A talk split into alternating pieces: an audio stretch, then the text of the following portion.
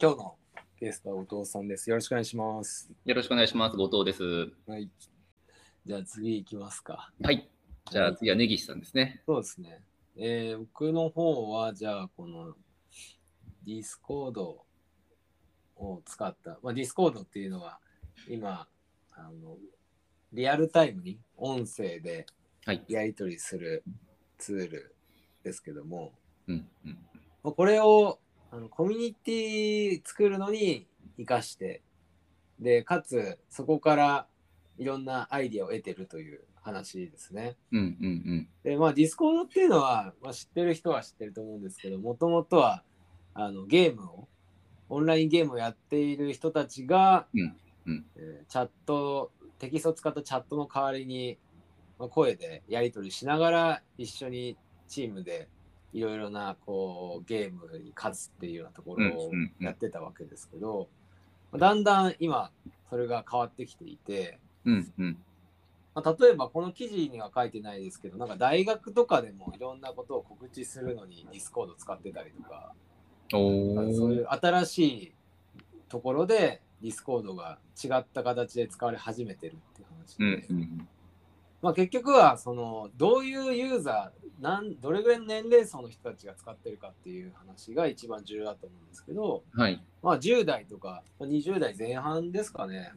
結構10代が多いと思うんですけど、Discord を使っているっていうことで、そうしたユーザー向けに提供サービスしているような、そうした会社が Discord を活用し始めてるっていう話ですね。だから、もちろんゲーム会社とかは考えそうなもんですけれど、なんかそうではない会社が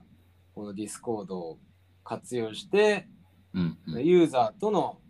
コミュニケーション取りながらサービスを盛り上げていくっていうようなことをやってるって話ですね。これあれですね、我々も今こうやってポッドキャストで喋ってますけど、なんかこう喋ることの価値っていうのがどんどん上がっていくのかもしれないですね。そうですね。で、なんというかこうやっぱりテキストではなかなか伝わりづらいなんか臨場感だったりとか、感情の部分だったりとか、ニュアンスとかそういったところをやっぱりやり取りするっていうのが、コミュニケーションの基本ではあるわけですけど、そういったものっていうのを感じながら、かつやっぱり今こうユーザーとの距離がだいぶ近くなって、何だったらユーザーと共にこのサービスとかプロダクトを盛り上げていくっていう流れがあるんで、そういうところがちょうどいい感じに交差してるんでしょうね。だから昔はね、ユーザーインタビューっていうことで、こう呼んで、でその中でいろいろヒアリングしたりとかするのをモニタリングしておくとか、そういう感じでやってたわけですけど、もう本当に常にユーザーと共に一緒にいて、なんだったらすぐにそのリリースした機能とかに対するフィードバックだったり、いろいろな不具合とかそういったものっていうのを直に聞いていくっていう、その短い期間でそれが繰り返されていくっていう、アジャイル開発にユーザーヒアリングが組み込まれてる感じですよね。そうですね。ユーザーヒアリングとか、ユーザーのなんていうかこう熱量を上げていくっていうところを、もうそのサイクルの中に組み込んでいくみたいな。そうそう、だからそのまさにその熱量を上げるってところだと思うんですけど、昔はそれこそこういう声を届けるのって、いい声をしてなきゃいけないとか、面白い人が喋んなきゃいけないとか、なんかそんなが一般的だったと思うんですけど、それこそそのね、会社のもう広報部とか、それこそ普通の人たち、普通の人たちってあれですけど、その多少一般人に毛の生えたレベルというんですかね。な人たちももっとだから喋って相手を盛り上げてっていうところに行かないといけないんでしょうね。でしょうね。なんかこれ面白いなっていうのは思いますね。いろんなその 2C のサービス、特に10代向けのサービスとかやってるところは、結構ここら辺って取り組み始めてるんでしょうけど、うんうんうん、今後そういった人たちが年代上がっていくと、これまでは全然このディスコードとは関係なく存在してた企業の方々、まあ、例えばカスタマーサクセスやってる方々とか、はい、あとはそれこそコミュニティマネージャーとかがこのディスコード使った形でコミュニティを作り運営盛り上げていくんだろうなっていう感じがしますね。ね、そうですよね。うん、いやいや面白いですね。やっぱ我々ももうちょっと喋りをこう磨かないといけないですね。そうですね。あ、だからこれ面白いかもしれないですね。その例えばインスタが流行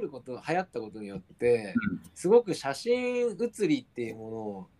考えて、はい、今若い子たちはいろんな写真写したりとかしてると思うんですよ。はい。写したり写されたりとかで、まあ、動画も当たり前になって動画どう面白くとかどううまく撮るかとか撮られるかっていうことも分かってきていて、はい、で今度このディスコードが生まれたことによって、うんうんうん、めちゃめちゃ喋りが上手くなる若者が増えるかもしれないですね。確かに確かに、まあ、あとだからそれを加工するアプリができるんでしょうね。ああ、そうですね、うん、声のトーンをちゃんとこう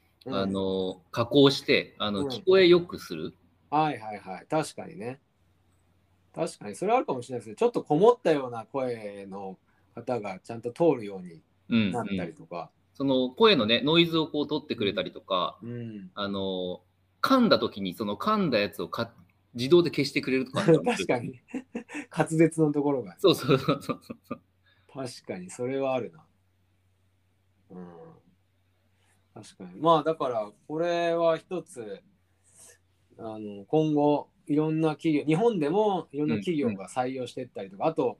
社内でも、まあ、使われたりとかしてますけど、そのオンラインの、まあ、リモートワークか、まあ、そういうところの場面でディスコード使ったりとかする会社もありましたけど、なんかより一般的になりそうですね。うんね、うん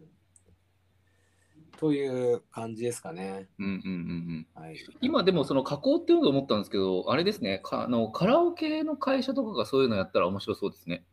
うん、確かにそれはあるかもしれないですね。うん、カラオケのそのボイスチェンジャーとか、なんかうまく聞こえるようなやつってすでになんか技術としては多分あるから、うんうん、そういうのがこう活用されていくとなんか面白いかもしれないですね。うん、確かに。声スキンとかできるんですかね。ああ、まあでもそれはボイスチェンジャーなんじゃない？ボイスチェンジャーだと思うんですけど。ああ、なるほどね。はい。